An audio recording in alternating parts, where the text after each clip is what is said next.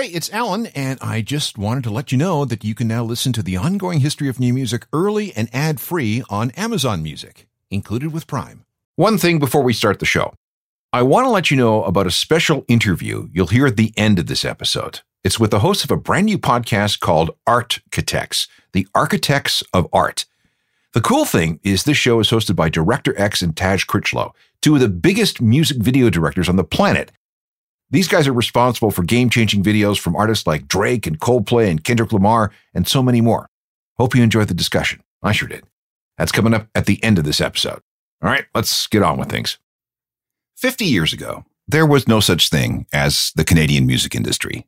Well, at least not compared to the US or the UK. Yeah, we had bands who played gigs and recorded singles and albums, but there wasn't much of an infrastructure to support a domestic scene. Too few recording studios, a lack of experienced promoters and managers and producers. There was a tiny collection of domestic record labels, and there was a steady drain of talent to the United States. If you really wanted to make it big, you had to leave the country. All that's pretty discouraging, isn't it? And Canadian radio stations were not helping. There was a perception that audiences did not want to hear much of this domestic music because, uh, well, it wasn't very good. It was inferior to all the music coming from America and England. And this contributed to the overall opinion with the general public that Canadian music just wasn't worth anyone's time. At the same time, though, it didn't seem right that our musical culture and our music scenes, such as they were, were being overwhelmed by foreign powers. Canadian artists were getting smothered in the crib. So something needed to be done. And five decades ago, something was done on January 18th, 1971. It was difficult, expensive, and in some quarters, wildly unpopular but it turned Canada into a global musical powerhouse eventually. This is 50 years of CanCon. This is the ongoing history of new music podcast with Alan Cross.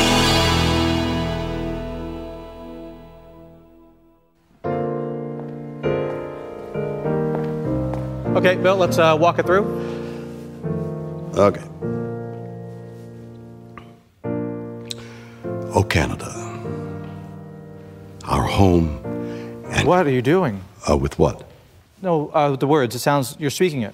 I'm singing. Is how I sing? Just uh, like oh. Oh, Canada. Hello again, I'm Alan Cross, and we're going through the story of how Canada turned from a musical backwater into the envy of much of the world when it comes to both the domestic music industry and a country that can export its music to the rest of the world. Depending on the year, we are either the fifth or sixth largest music market in the world. We're always scrapping out with Australia. Ahead of us is the US, Japan, the UK, Germany, and France, all of which have larger populations than us. A big part of the reason we've done so well is because of the Canadian content regulations that were put into place over 50 years ago, January 18th, 1971 to be exact.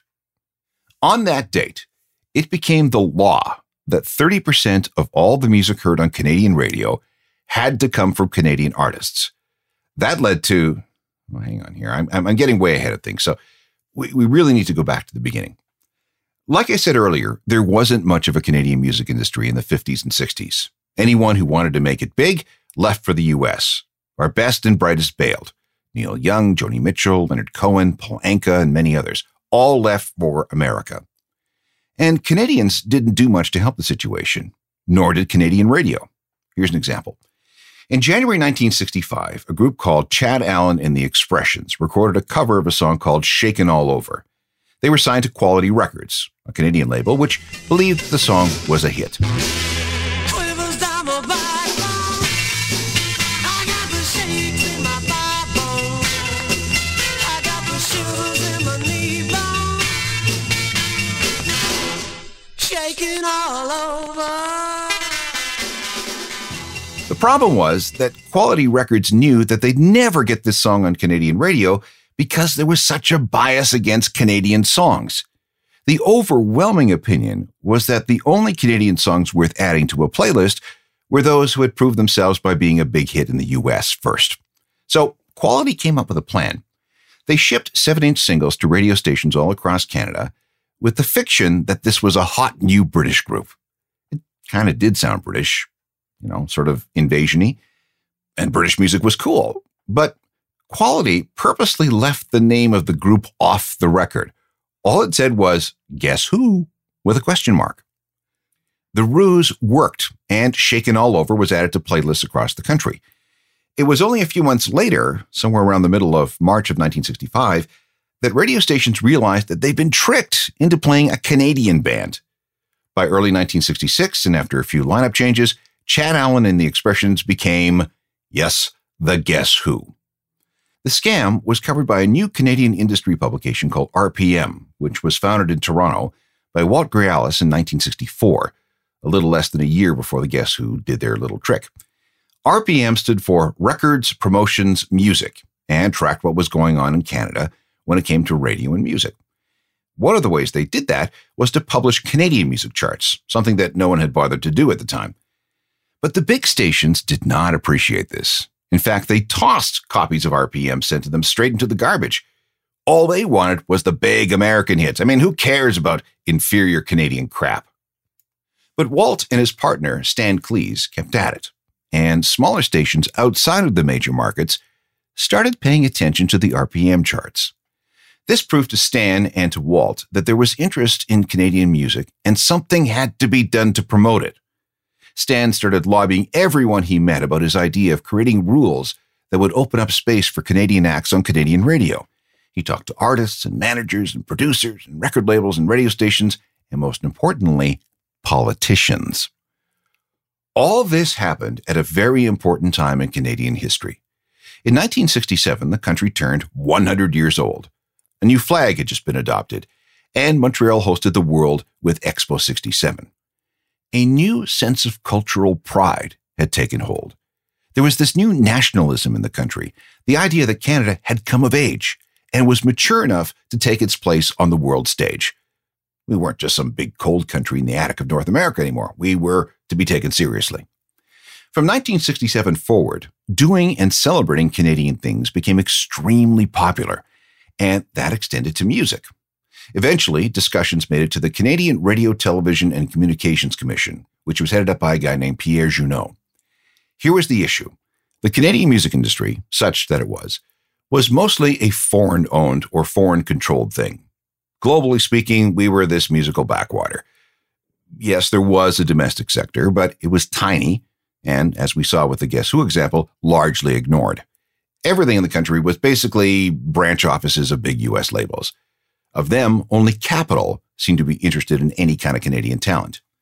And how could a Canadian music industry compete with the United States? The largest and most powerful exporter of culture is right on our border. How do we maintain any kind of distinct and separate cultural identity?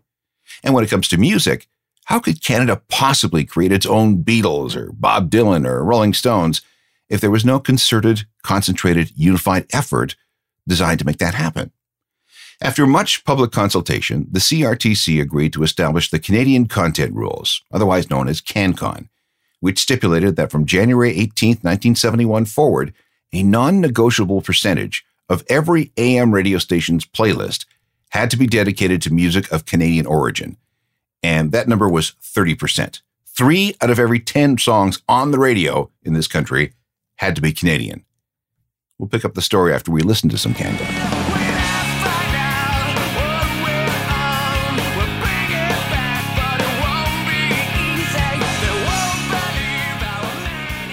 At first, radio stations hated the idea of this CanCon quota. Some ignored them completely, which they were told by the CRTC that this jeopardized their broadcasting licenses, so they got into line pretty quickly. Others got creative. To get around the rules, some stations created something known as beaver hours. They'd take a bunch of Canadian songs, edit them down to their barest essence, let's say 90 seconds to two minutes, and play them all between 11 and midnight. If you could get 20 or more Canadian songs in that one hour, that went a long way to fulfilling the daily 30% quota, meaning that most of the day was still filled with international acts. That loophole was eventually filled with new rules that prevented stations from creating these Canadian music dumping grounds. All right, back up a sec. In 1964, just as RPM magazine was starting out, Walt Grealis believed that Canadian music needed its own awards program. It began as the RPM Awards, which you might guess. It was really just an annual column in the magazine, augmented by a small wine and cheese party. Voting cards were sent out to subscribers who were asked to fill them in and send them back. But in 1970, they became known as the Gold Leaf Awards, which was envisioned as an annual event honoring achievements in the Canadian music industry. The first event was held on February 23, 1970, in Toronto, and 250 people showed up to snack on sandwiches and booze that ran out after 20 minutes. A year later, the Gold Leaf Awards morphed into the Juno Awards. Juno, taken from Pierre Juneau, the head of the CRTC, when the CanCon rules were created. The first Juno Awards took place on February 22, 1971. More CanCon history after more CanCon.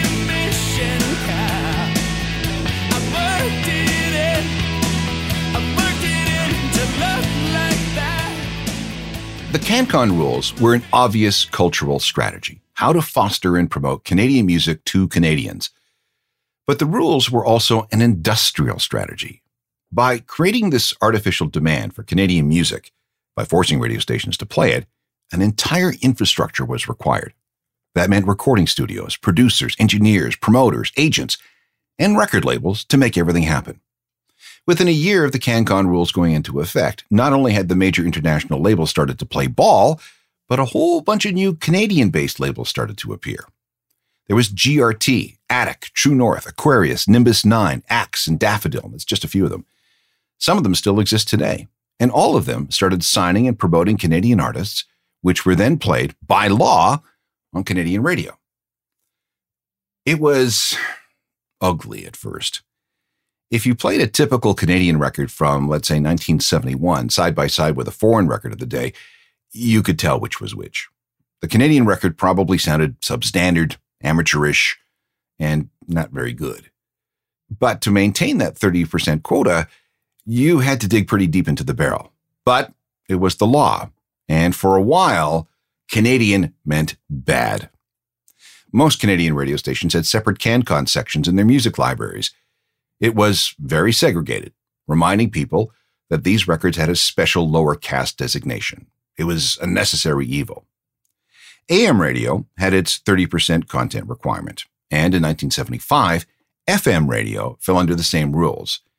And although opposition from radio continued and the general public was largely meh about Canadian acts, the initiatives started to bear fruit.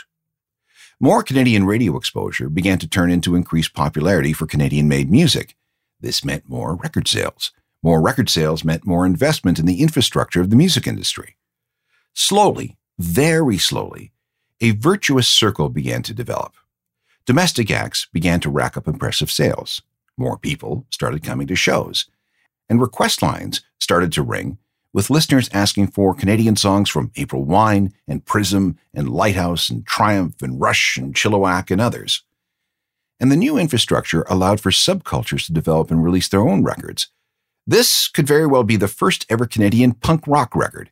It was released in May 1977. It's the Diodes and Red Rubber Ball.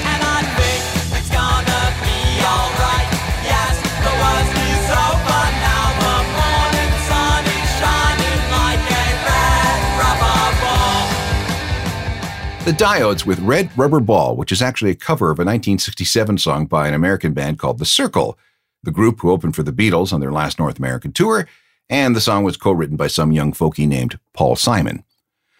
I should mention that there is another candidate for the first ever Canadian punk record. That would be Screaming Fist by the Viletones. It also came out in May 1977, but just as we're unclear about the actual release date of that first Diodes record, we're not sure on which day Screaming Fist came out. Anyway, much to the surprise of critics coast to coast, the new CanCon rules worked when it came to developing not just Canadian talent, but a Canadian industry that just kept getting stronger. We'll pick up things there in a moment. This program marks 50 years of CanCon, Canadian content, rules that came into effect on January 18, 1971, and pushed Canada to creating a powerful and profitable music industry. One thing that we haven't discussed yet is how do you determine the Canadianness of a song?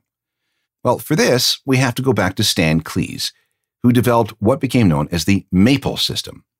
If you look at any physical product you have, CD, vinyl, cassette, whatever, and it's from a Canadian artist, you'll see a little pie shaped chart somewhere in the liner notes or on the medium itself. It's divided into four quadrants with the letters M, A, P, and L.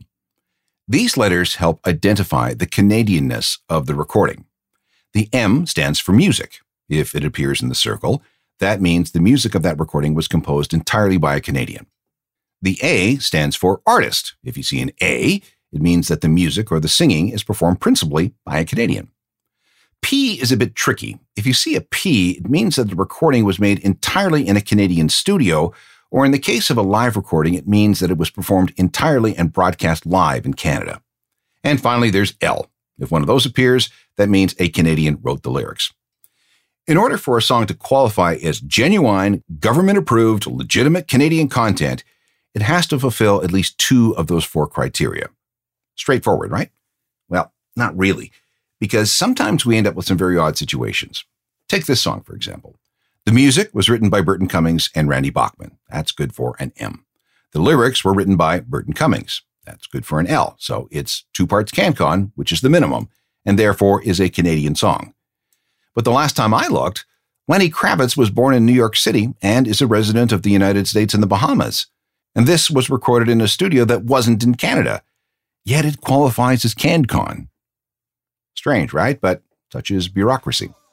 It also explains why this song was a big Canadian hit. A famous international artist playing a Canadian classic? What's not to love? Play it.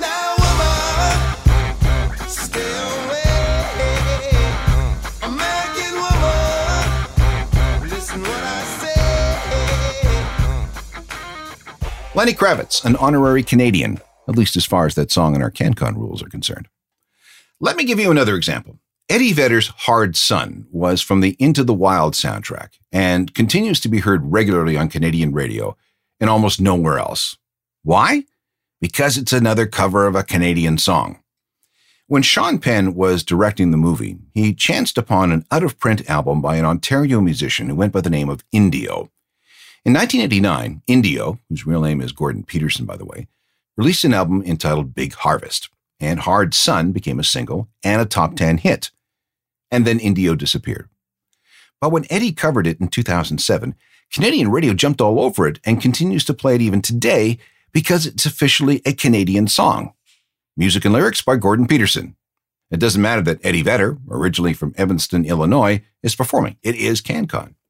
And you would think that Gordon Peterson would be thrilled that a song from his one and only out of print album would be picked up by one of the most famous singers in the world.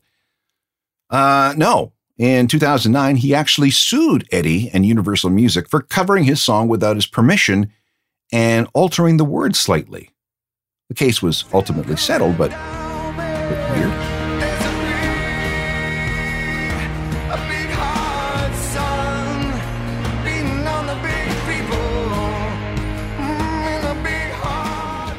Here's another example of the weirdness that comes with our CanCon system. For years, the biggest selling single in the entire world was Everything I Do, I Do It For You from Bryan Adams. More than 8 million copies of the single were sold worldwide. Number one in almost two dozen countries. It won a Grammy. It was nominated for an Academy Award. Gigantic hit. And no one will argue that Bryan Adams isn't about as Canadian as you can get.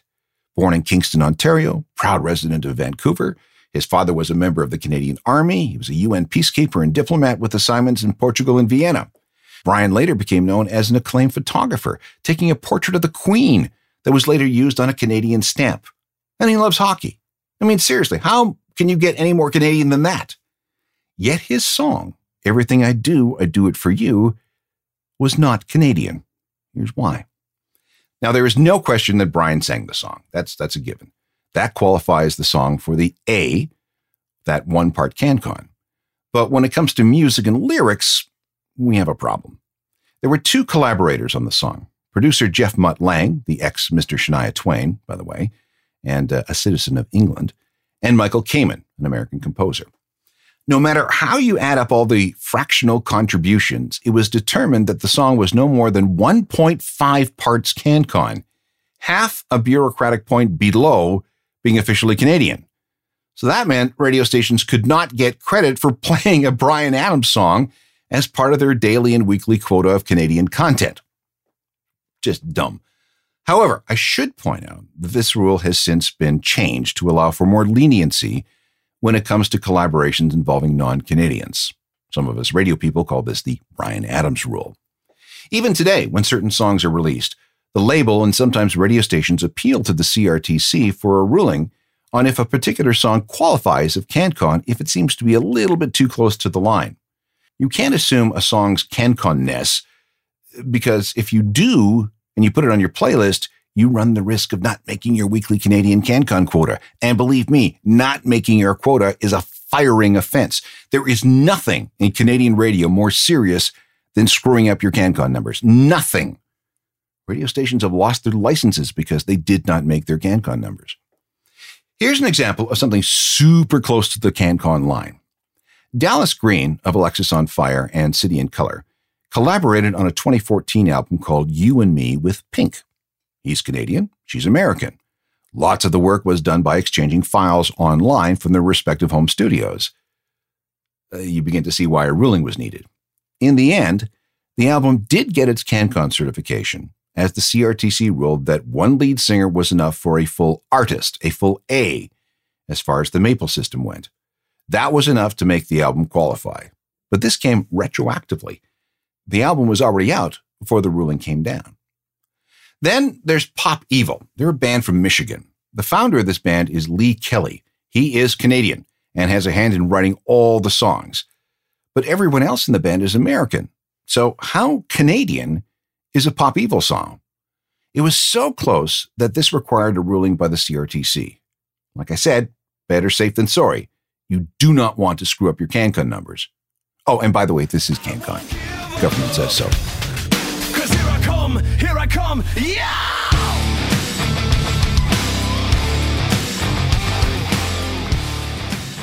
Still more on 50 years of CanCon coming up. A few more things before we finish up this program looking at 50 years of CanCon. Like I said earlier, it was rough going in the 70s and 80s when it came to finding plenty of quality Canadian music. It just wasn't there. The whole country needed time to develop. By the time we got to the 1980s, things really began to improve. Canadian artists were not only on the radio, they were selling significant numbers of records. They were playing larger and larger venues across the country, and some of them were even having serious international success. One of the most important moves was the introduction of Factor in 1982. This stands for Foundation to Assist Canadian Talent on Records. Radio stations are required to contribute funds to Factor, which then distributes the money to artists who pass the juries who judge whether or not this music is worth funding. This money can be used for recording and touring and their general development as artists. Factor now distributes millions of dollars every year. When foreign artists find out that Canadian artists have access to such a fund, they just can't believe it. Really? We should move here. The appearance of Much Music in 1984 was a big part of CanCon history. For the first time, a kid in St. John's, Newfoundland could experience the same music as a kid in Whitehorse at the same time. To help create a domestic music video industry, VideoFact was created. Both Factor and VideoFact went a long way when it came to artist development in this country. One of the biggest stories of the 1980s was the rise of the tragically hip, starting in about 1987. Within a few years, they had become the foundation of what some call the Can Rock Revolution, a period where Generation X found its musical nationalism and started demanding more Canadian music. Okay, some were nationalistic about the music, but many others liked it because it was good. There was a massive explosion in the popularity of Canadian bands in the 90s. Matt Good, The Tea Party, Our Lady Peace, I Mother Earth, Barenaked Ladies, Pursuit of Happiness, Sloan, The Watchmen, Moist, The Headstones, Econoline Crush, Limb Lifter, Bif Naked, Real Statics, and so many more. They sold records by the tens of thousands and the hundreds of thousands. Some, like The Hip and Our Lady Peace, even sold records by the millions just in Canada. So, after 20 years of development and nurturing, Canadian music had come of age.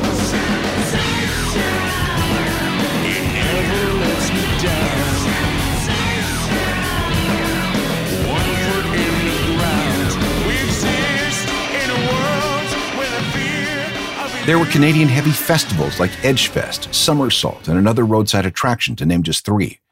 And Canadian artists who came up through the system, Alanis Morissette, Sarah McLachlan, Shania Twain, Celine Dion, became international megastars. This continued into the 2000s.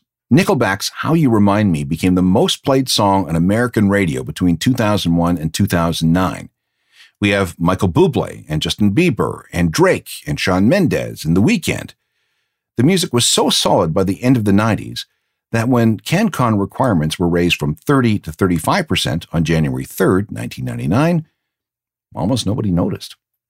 Since 2000, most new radio station applications have promised a quota of 40%. No one would make such a pledge if they didn't think such a mix of music would work with the audience. Before we wrap things up, we need to ask some hard questions. First, given that our CanCon strategy has been so successful and that Canada has established its powerhouse reputation both domestically and on the world stage, do we need CanCon regulations anymore? Does Canadian music still need protecting? This is a very dangerous question because it's loaded with all kinds of political, economic, and cultural bombs. Let's tiptoe through everything, beginning with those who believe that CanCon rules are more important than ever. They will argue the following. Number one, how else can artists be assured of public exposure to their fellow Canadians? The last time anyone checked, the US is still next door and exporting more culture than ever thanks to streaming music platforms and all of them are foreign based and foreign owned. Number two, speaking of which, streaming services put nothing back into the system. They just siphon money out of the country without investing anything back into Canada. CanCon is a bulwark against that. Number three, other countries have domestic music quotas for radio France, Australia, New Zealand, Mexico, South Africa, Nigeria, Jamaica, Venezuela, Israel, the Philippines. They all realize that homegrown content needs to be protected and promoted lest it be swamped by foreign material. Number four, elimination of CanCon would inevitably mean the loss of jobs. There are all these organizations whose very existence is the result of CanCon. You think they're all going to voluntarily disappear? Number five, Canadians love Canadian music. Why would you deny them something they love? Number six, the coronavirus pandemic decimated the business. You want to change things now? Don't think so. And number seven, CanCon is working. If it ain't broke, why would you want to tinker with it? Now let's look at the other side. Number one, some artists say that the cream will inevitably rise to the top. If the music is good, it will probably be discovered and get heard. If you need a quota to help make it, well, then you're probably not good enough. This is the attitude in America, where there's a lot of opposition to the kind of support Canada and other countries give to artists. Number two, CanCon can actually hurt an act's chances of making it big internationally. People, especially in the US industry, look at big Canadian songs and big Canadian acts and say, well, of course they were hits. Of course they were stars. They were legislated to be that way. And number three, there's this argument, although it doesn't hold as much water as when people were still getting most of their music from CDs. If the natural level of Canadian music sales is 15% or 25% in record stores, Shouldn't that be the level of CanCon on the radio? Then we need to pivot. Where do we go from here? Radio stations point out that they're burdened with CanCon regulations that new tech doesn't have to worry about. The internet is, as of yet, unregulated. There's no such thing as CanCon requirements for Spotify or Apple Music or any of the others. And unlike Canadian radio, streaming services are not required to give back by putting money into Canadian culture. There was a proposal around the turn of the century that would see overall CanCon levels reduced from 35% to 25% in exchange for radio stations promising to play more new, emerging, and untested artists. That, the thinking went, would incentivize Canadian radio to take more chances with music. Well, that didn't fly. And we need to expand our vision beyond radio stations that play new music. It's tough for classic rock, classic hits, and oldie stations to deal with any increases in CanCon. After all, the last time I looked, no one is making more classic rock these days. And all that means, if you increase the quotas, is that the old standbys, Rush, Guess Who, BTO, Neil Young, Tragically Hip, get their songs played over and over and over again just to fill those quotas. Oh, sure, the stations could go back and play other acts from the classic rock era, But remember what I said about all the bad music that was being made back then? The reason nobody is playing those songs now is because they have not aged well. No one wants to hear them. No one cares. Do we want to go back to playing those songs just to fill quotas? Meanwhile, those acts I just talked about love the radio airplay royalties they're getting. And with their back catalog selling less and less, and with little uptake in the streaming world, you think they're going to go along with any kind of reduction in CanCon? No. What do we do about international trade deals? Free trade arrangements often bring up the concept of domestic quotas, including those that govern culture, like music and CanCon.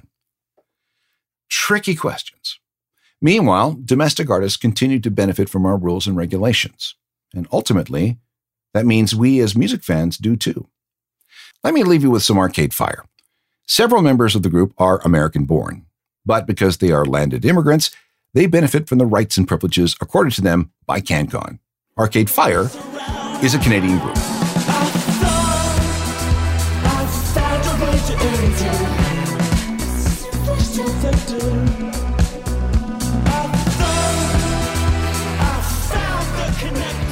And there is a, well, maybe not so brief history of Canadian content. I hope this tutorial has made things a little more clear when it comes to why things are the way they are when you tune into a Canadian radio station. I tried to explain how the Canadian music scene became so strong, and I left you with some important questions about what happens with CanCon going forward. This is an evolving story. We'll keep tabs on it.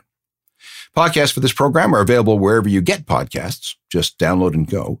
We can meet up on Twitter, Facebook, and Instagram. There's my website, which is updated every day, a journal of musicalthings.com. And that's where you'll find playlists for each episode, too. And get the daily newsletter so you don't miss anything. Technical productions by Rob Johnston. We'll talk to you next time. I'm Alan Cross. You've been listening to the Ongoing History of New Music podcast with Alan Cross. Subscribe to the podcast through iTunes, Google Play, Stitcher, Spotify, and everywhere you find your favorite podcasts. Before we leave today's ongoing history of new music podcast, uh, I want you to know that we're part of a network called Curious Cast, and Curious Cast has a lot of podcasts available on its network. And one of the new ones is called Architects. And I have two of the hosts of Architects with me here. Uh, we have Taj Critchlow and Director X.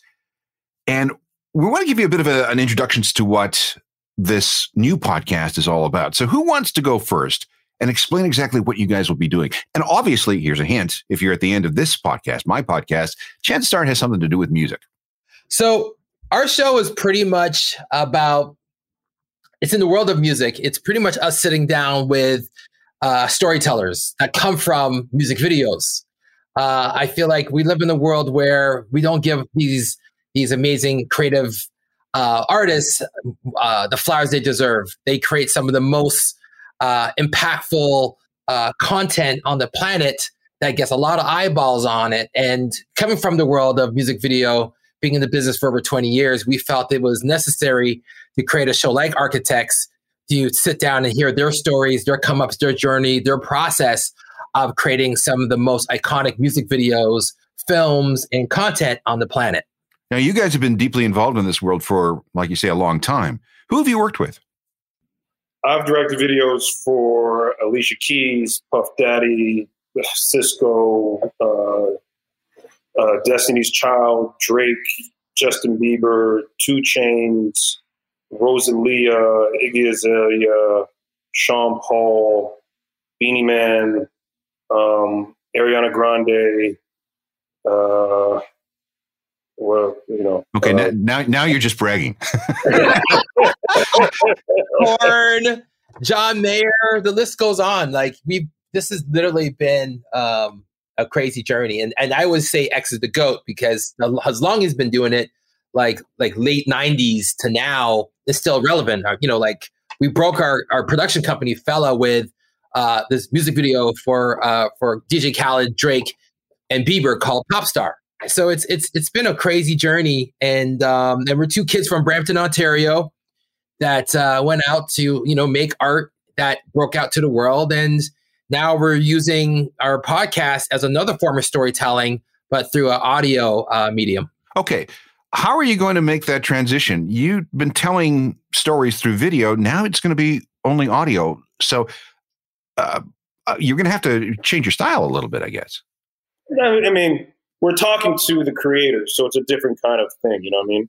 Um, the the story is the story of the maker, so it's not conceptualizing music and visuals to it. It's talking like the last, the first podcast, the debut of our of the show was with Dave Meyers, um, another guy that's been in the game for a long, long time, and just talking about that the philosophy behind his approach to art, the work he's done, and you know, as well digging into some of the larger world issues out there. Like we have a whole talk about Black Lives Matter uh, on that podcast, and being a white director and his perspective coming up in a black music uh, world.